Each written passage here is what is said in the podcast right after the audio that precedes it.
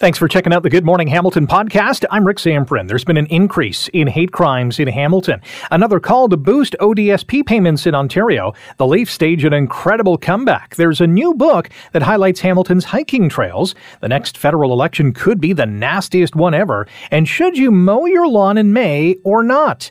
Find out next year on the GMH podcast. This is the Good Morning Hamilton podcast on 900 CHML. There's a new report out from Hamilton Police that shows that hate crimes are up dramatically from last year and that black, Jewish, and LGBTQ plus communities are the most frequently victimized.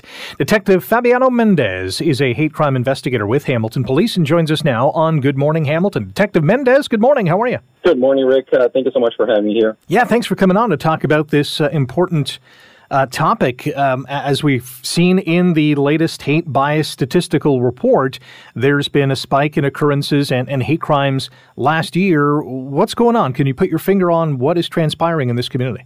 Oh, absolutely, Rick. Um, so the Hamilton Police saw a 61% increase in the number of uh, hate bias incidents and criminal offenses when we compare to the previous year.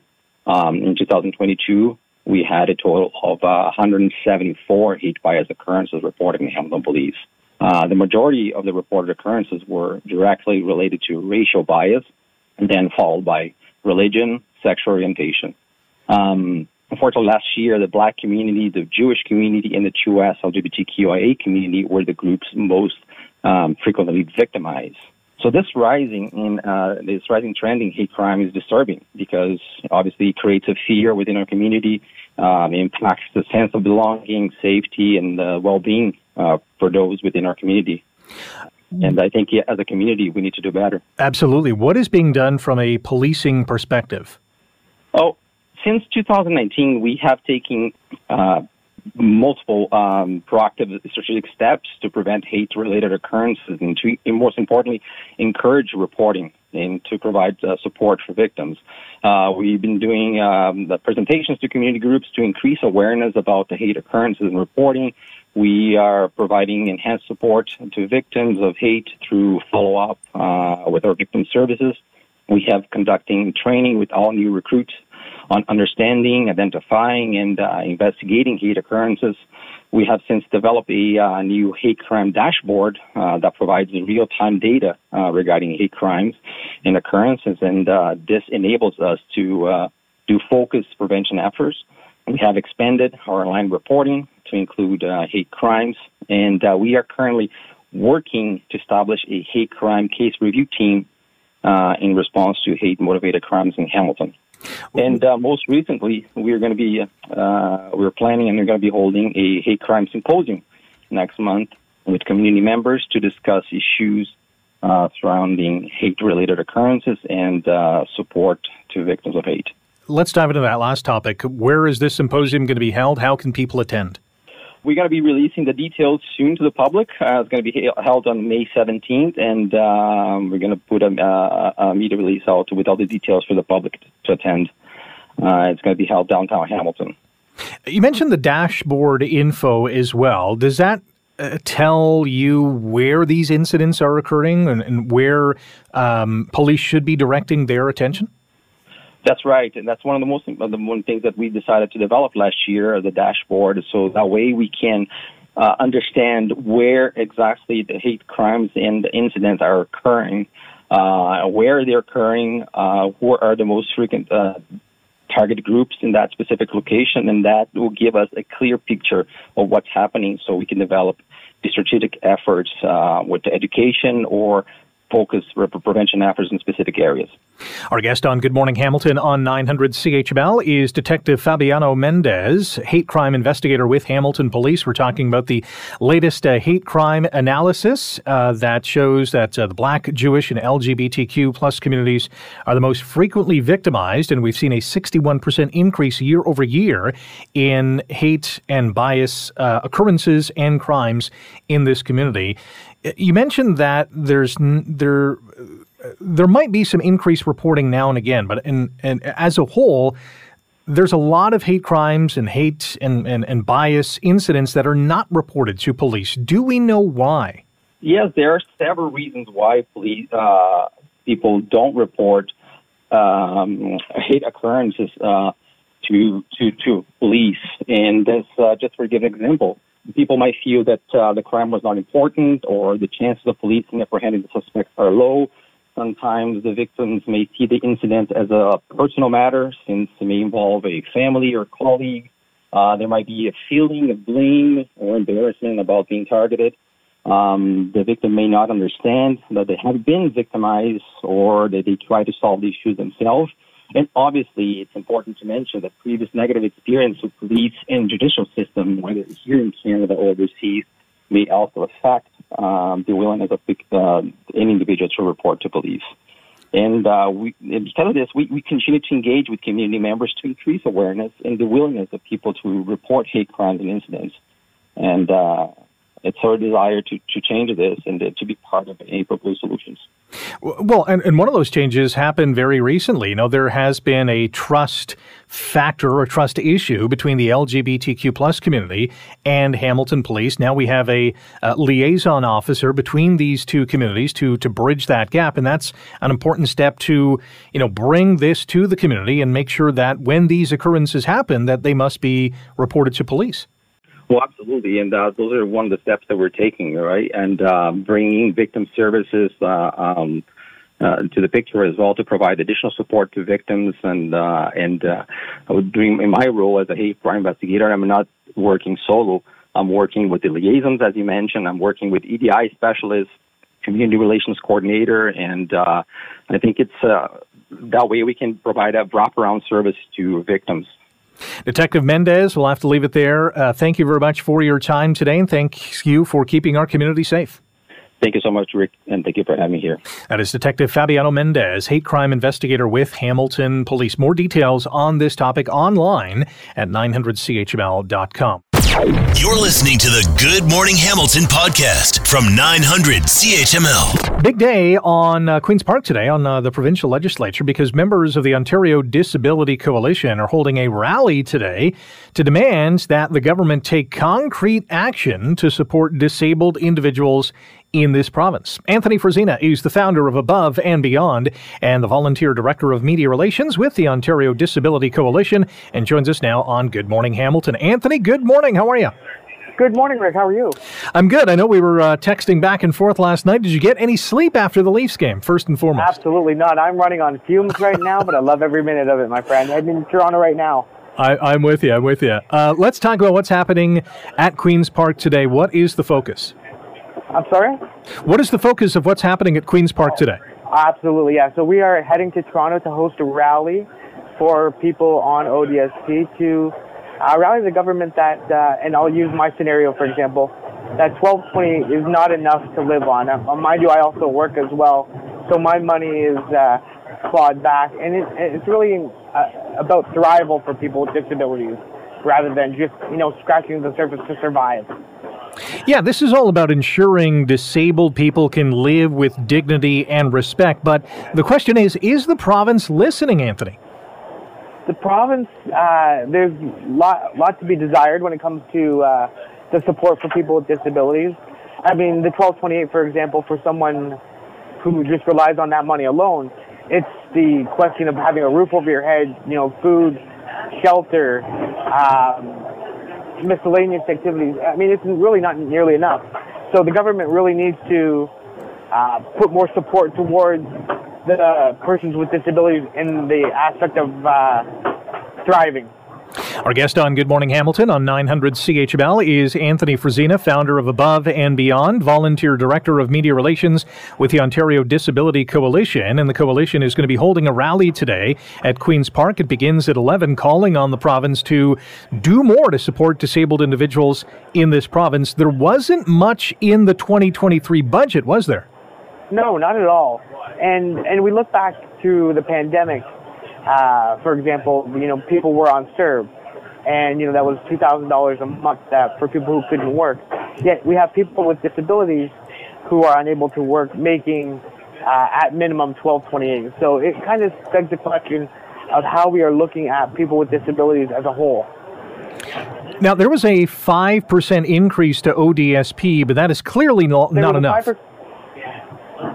There was a an increase towards the end of last year with coming in the next few months. But again, Rick, that's, that's really not enough when it comes to uh, the extra amenities to support people with disabilities, whether it be medical appointments, whether it be care, caregiving, all of those incidentals add up to the quality who requires such needs. And that's really been erased by the high inflation that we're seeing. How how are people getting by? You know, it's it's a tremendous struggle. I mean, it's it's hard for people to get by because they are, you know, having to make those choices. You know, is it a roof over your head? Is it, you know, new clothes or clothes, for example? You know, it's it's people, you know, having to shop at the grocery store. It's simply, it's just not enough. Added to that, you know, rents have gone up. You know, the price of homes in this community are out of reach for many already. Um, is the call to double ODSP? Is that what you guys want to see? The call is to double ODSP to to put in the put it to uh, Rick that people with disabilities, you know, want to get out there. Want we're not here just to exist. We're here to make an impact, and and the government, you know, doubling on OSP, ODSP will help us do that. Now, beyond this rally, what kind of conversations are you having with local MPPs or even local MPs to move this ahead? Absolutely, Rick. There's a lot of conversations uh, going with uh, MPs, local MPPs, uh, and and they continue to hear us. But we're we're hoping that they start to listen to us and actually implement the needs that people with disabilities require, not only to surpass survival, but to go into thrival mode. And really, at the end of the day, when we come to uh, supporting people with disabilities, it, it comes back to the economy. It comes back to the community at large because you're really doing more and providing more prosperity for people in community. No, you're exactly right. Uh, Anthony, we wish you good luck today at Queen's Park. Hopefully, the rain holds off until later on and after the rally. Uh, good luck with this much, Rick. Go Leafs, go. You got it. Anthony Frisina, founder of Above and Beyond, volunteer director of media relations with the Ontario Disability Coalition. I should apologize for the audio quality. Anthony was on the GO train heading to Toronto as we speak to get ready for this morning's rally. So we wish him and uh, the group the best of luck. Um, yeah, eleven to one at Queens Park, and you know they've they've made this demand before. I, I believe this is the fourth ODSP rally at Queen's Park, and there has been very incremental increases. Uh, really, the only the only one has been the five percent boost that the government gave about a year ago to say, all right, we'll raise it five percent. As I mentioned, that's really been wiped out by inflation. You know, inflation last year at around this time was about eight percent. Now it's hovering at around you know four, four and a half, five percent, which has eaten away at uh, at that increase. That's for sure.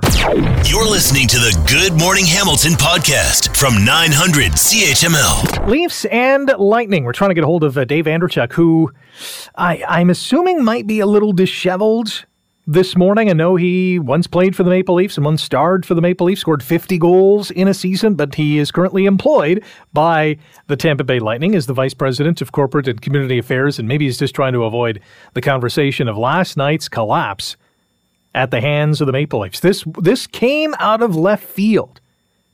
It came out of left field because when was the last time that the Maple Leafs, this this team that has perfected the implosion. When is the last time it forced an opponent to implode and crumble and not get the job done? Well, let's bring in the, the man who once starred for the Blue and Whites in both Toronto and Tampa Bay, Dave Andreychuk. Dave, good morning. Welcome to Good Morning Hamilton. How are you? I'm doing well. Good morning. Uh, that game was nuts. What uh, what are some of your takeaways from last night's extraordinary comeback by the Maple Leafs?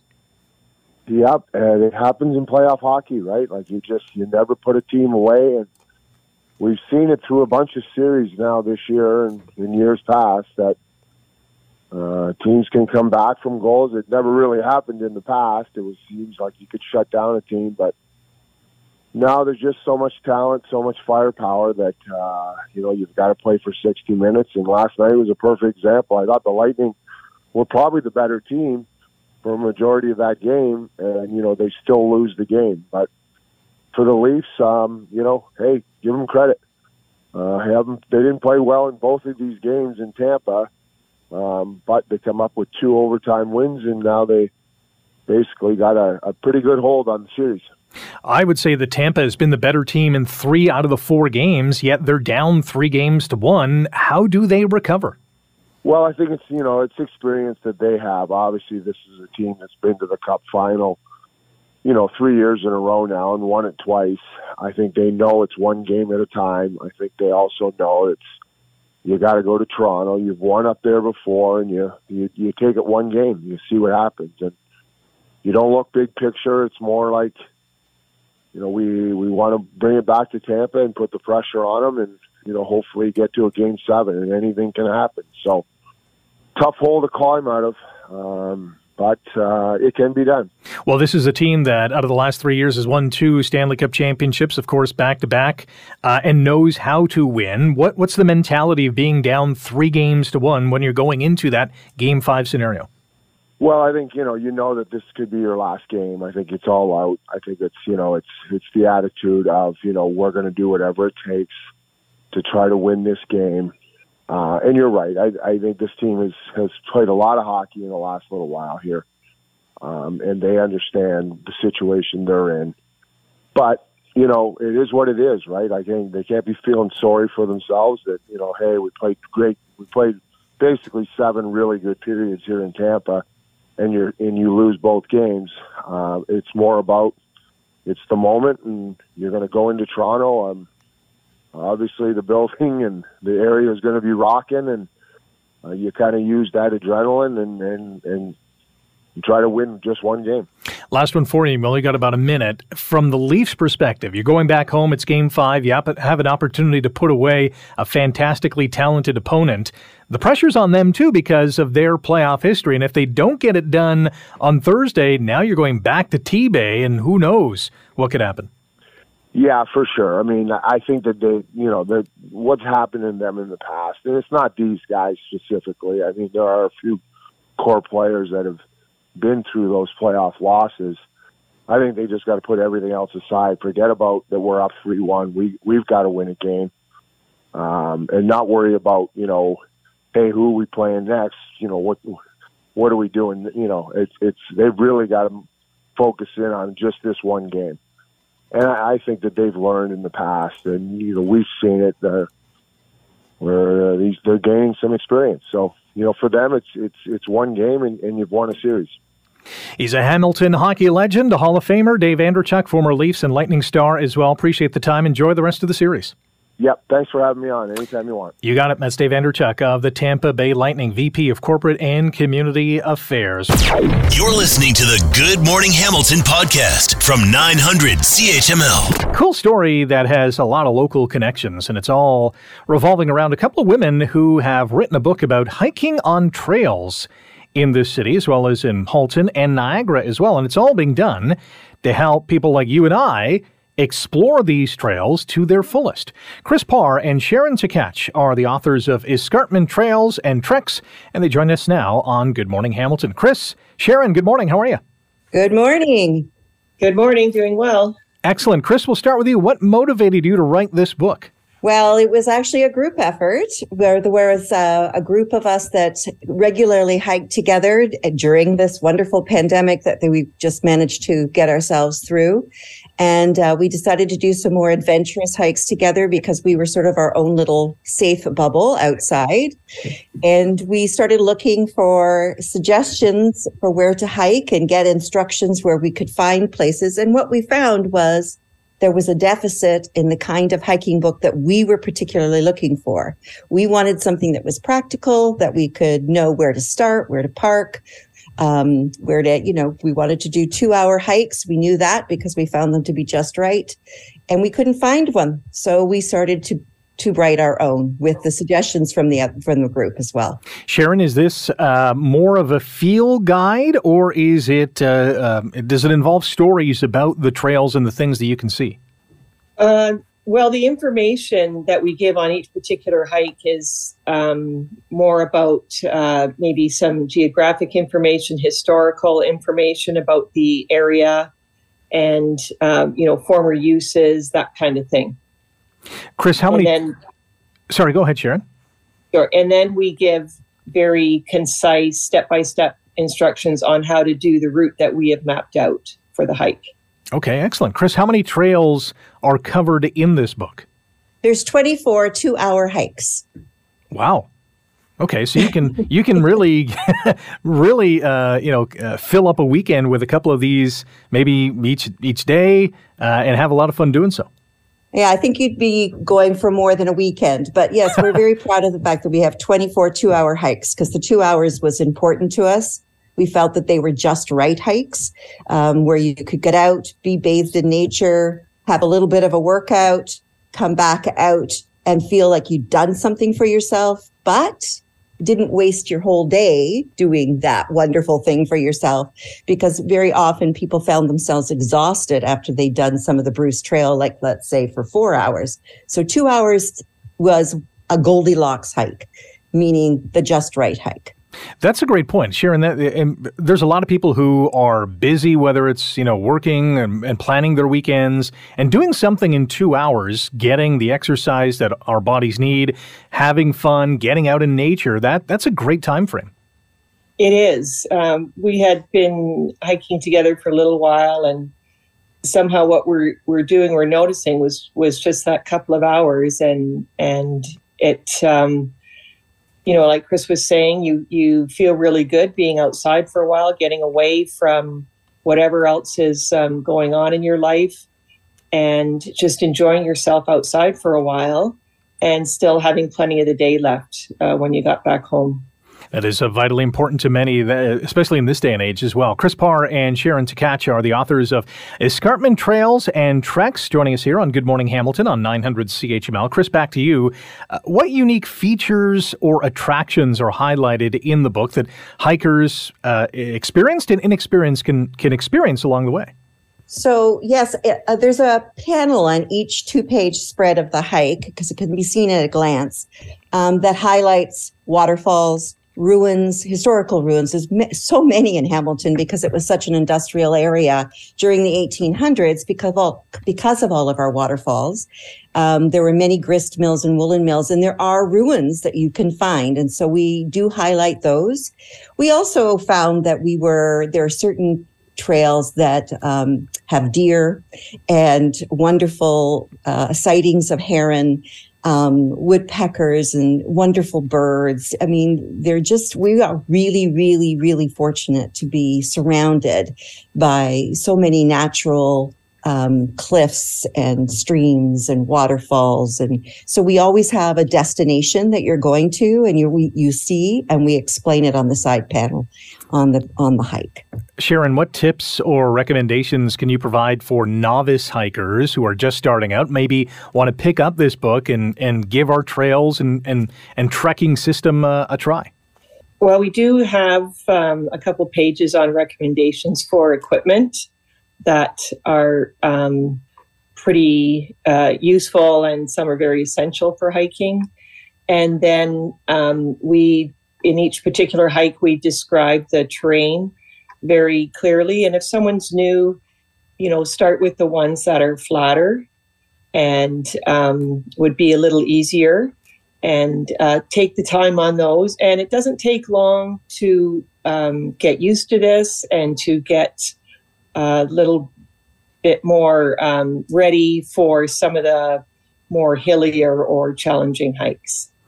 Chris, w- what does uh, a good trail walk, a, a nice two hour walk in one of our amazing trails, what does that do for the mind? Ah, very good question. There's um, you know, McMaster has their optimal aging newsletter that goes out, and I am a senior. so I think it's very important for us to understand that um, cognitively, when we have to negotiate a uneven trail, um, that that does synapses in your brain that helps you with your cognition and your awareness of your surroundings and your planning behavior. That's what it does for your cognition. What it does for your body, of course, is obvious because your heart and your lungs, even all your joints are involved with hiking. And you are um, learning how to stabilize your body and balance your body on an uneven ground. And as you age, that is very, very important to be able to do. So good question. Sharon, last one to you. We got about 30 seconds. Where can we purchase a copy of the book? Okay. Well, we have the book on uh, Amazon and Indigo online and uh, in a couple of local stores. And um, we have our um, G or sorry, our Gmail account is Hikers Dozen at gmail.com and our Instagram account is uh, at the Hikers Dozen, and uh, people can follow us there and contact us through those um, uh, through those two places. This is awesome stuff, Chris. Sharon, appreciate your time. Good luck with the book, and uh, happy trails. Okay, Happy trails thank you. to you. Have a good day. You too. That is Chris Parr and Sharon Takach, authors of Escarpment Trails and Treks. Uh, hit them up on Instagram. Get your copy of the book today. The Hikers Dozen is their Instagram account. You're listening to the Good Morning Hamilton podcast from 900 CHML. Who knows? Later on this year, maybe in 2024. By all accounts, probably in 2025. I'm talking about the next federal election in this country. And I say who knows because, well, there's a liberal minority government being propped up here, there, and virtually everywhere by the NDP in their supply and confidence agreement. But when the decision is made, when the writ is dropped, many pollsters are projecting that the next federal election, whenever it occurs, has the potential to be the nastiest one in this country's history. And why so? Well, let's get to the bottom of it with Clive Veroni, marketing strategist and founder of Leap Consulting, also the author of Spin Politics and Marketing in a Divided Age. Clive, good morning. Welcome to Good Morning Hamilton. Hey, Rick, good to be with you. What do you think could make this next election the nastiest one ever? I think it's going to be the most personal uh, between Trudeau and Poilievre.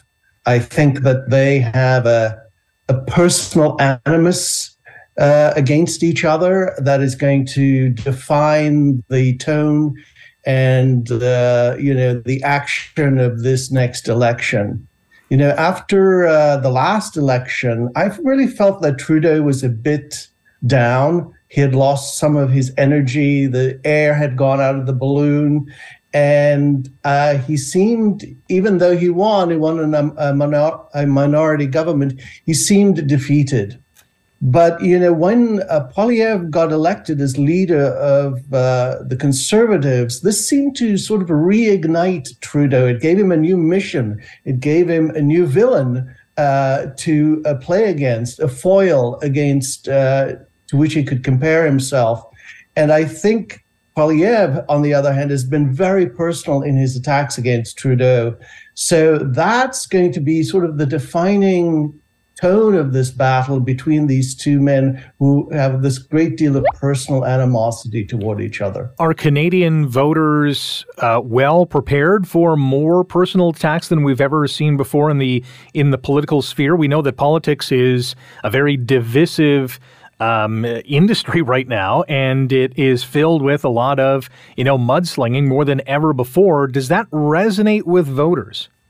Well, you know, I, I wrote a whole book about this, um, and um, one of the the underlying um, ideas in my book is that you know my, my background is in marketing and branding and advertising, and one of the things I noticed over the years is that marketers as well as political strategists viewed the world as a kind of bell curve. And the goal was always, you know, to get the middle of that bell curve as high and as wide as possible without paying a lot of attention to the sort of tapering edges of things where the more extreme views were. But now we're living in a world of an inverted bell curve where there's virtually no middle ground and all the movement has gone to the edges. And, and so you have this sort of U shaped population with more extreme views pushing to the edges. We've seen it play out in the US, we've seen it play out in the UK, we've seen it play out across Europe. I think Canada's a little bit behind, but this might be the election where that inverted bell curve really comes to the fore and we start to see this much more polarized, not just political parties, but electorate with more uh, with views pushed more to the extremes. Talking about the potential for the next federal election, whenever it is held, to be the nastiest one in Canada's history, with our guest Clive Veroni, marketing strategist, founder of Leap Consulting, and author of Spin: Politics and Marketing in a Divided Age. Uh, what do you think the Trudeau game plan is going to be? If you're in his corner, and what would you advise the prime minister to do during the election campaign?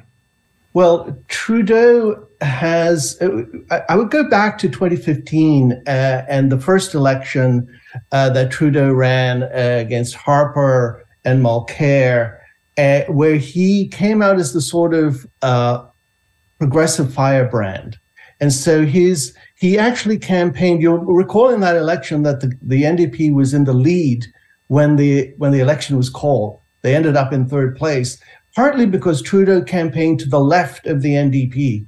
The NDP was trying to show that they were ready to govern, and so they were being as cautious as possible. And Trudeau came out and said, We're going to legalize marijuana, we're going to uh, run a deficit, we're going to bring in 25,000 refugees. He ran significantly to the left of the NDP. And so he has attached to him this sort of progressive firebrand uh, image I think in this election, many many of those things that he ran on, by the way, now seem sort of mainstream, right? And and so I think in this election, he's going to point towards Poilievre to say, look how far to the right this guy has gone.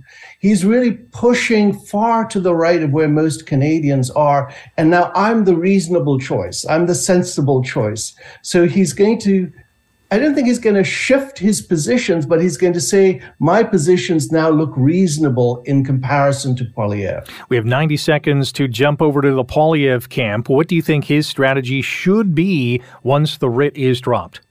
Well, I don't. I, I think his strategy is whether whether this is what it should be or not. His strategy will be to continue to push to the right. I think the Poilievre campaign has decided that the the the previous uh, election, where the Conservatives tried to go to the middle ground, was a losing strategy.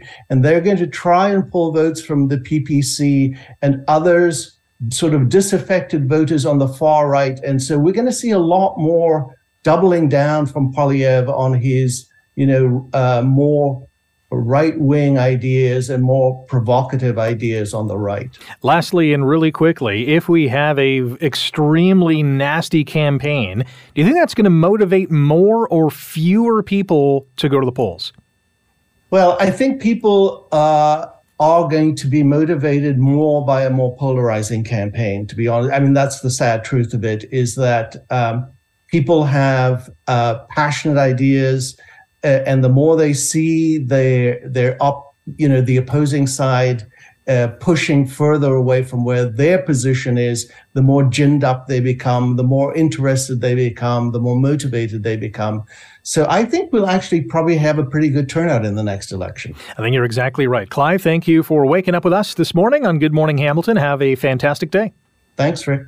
Clive Veroni is a marketing strategist, founder of Leap Consulting, and author of the book Spin Politics and Marketing in a Divided Age, making some pretty good points.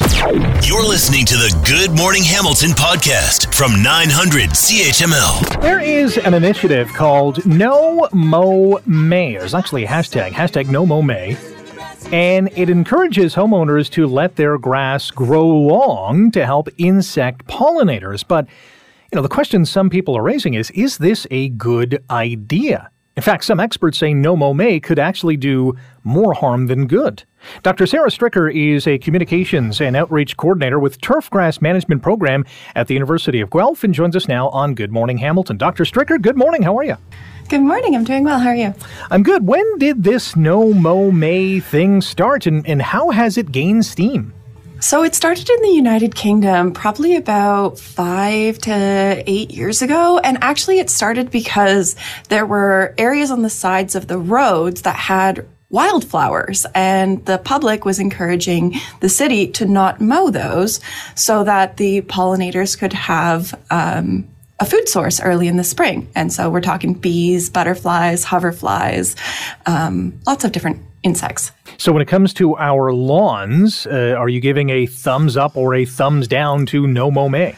Well, First off, we're in a totally different climate, um, and a lawn is very different than a roadside. We like to keep our lawns mowed short uh, to keep them useful, you know, for play and for our pets to use, but also to keep us safe from harmful insects like fleas and ticks. So we say no to no mow May because not only would having tall grass around your backyard uh, increase the risk of other pests that you don't want in your near your home, uh, but it also decreases the health of your lawn. So later in the season, when you want to have that short grass, you're going to have to put in more water, more fertilizer, more seed, more inputs overall to get that grass back to what you want it to look like. So when we're out with our lawn mowers, how how tall is too tall and how short is too short when you're mowing the lawn?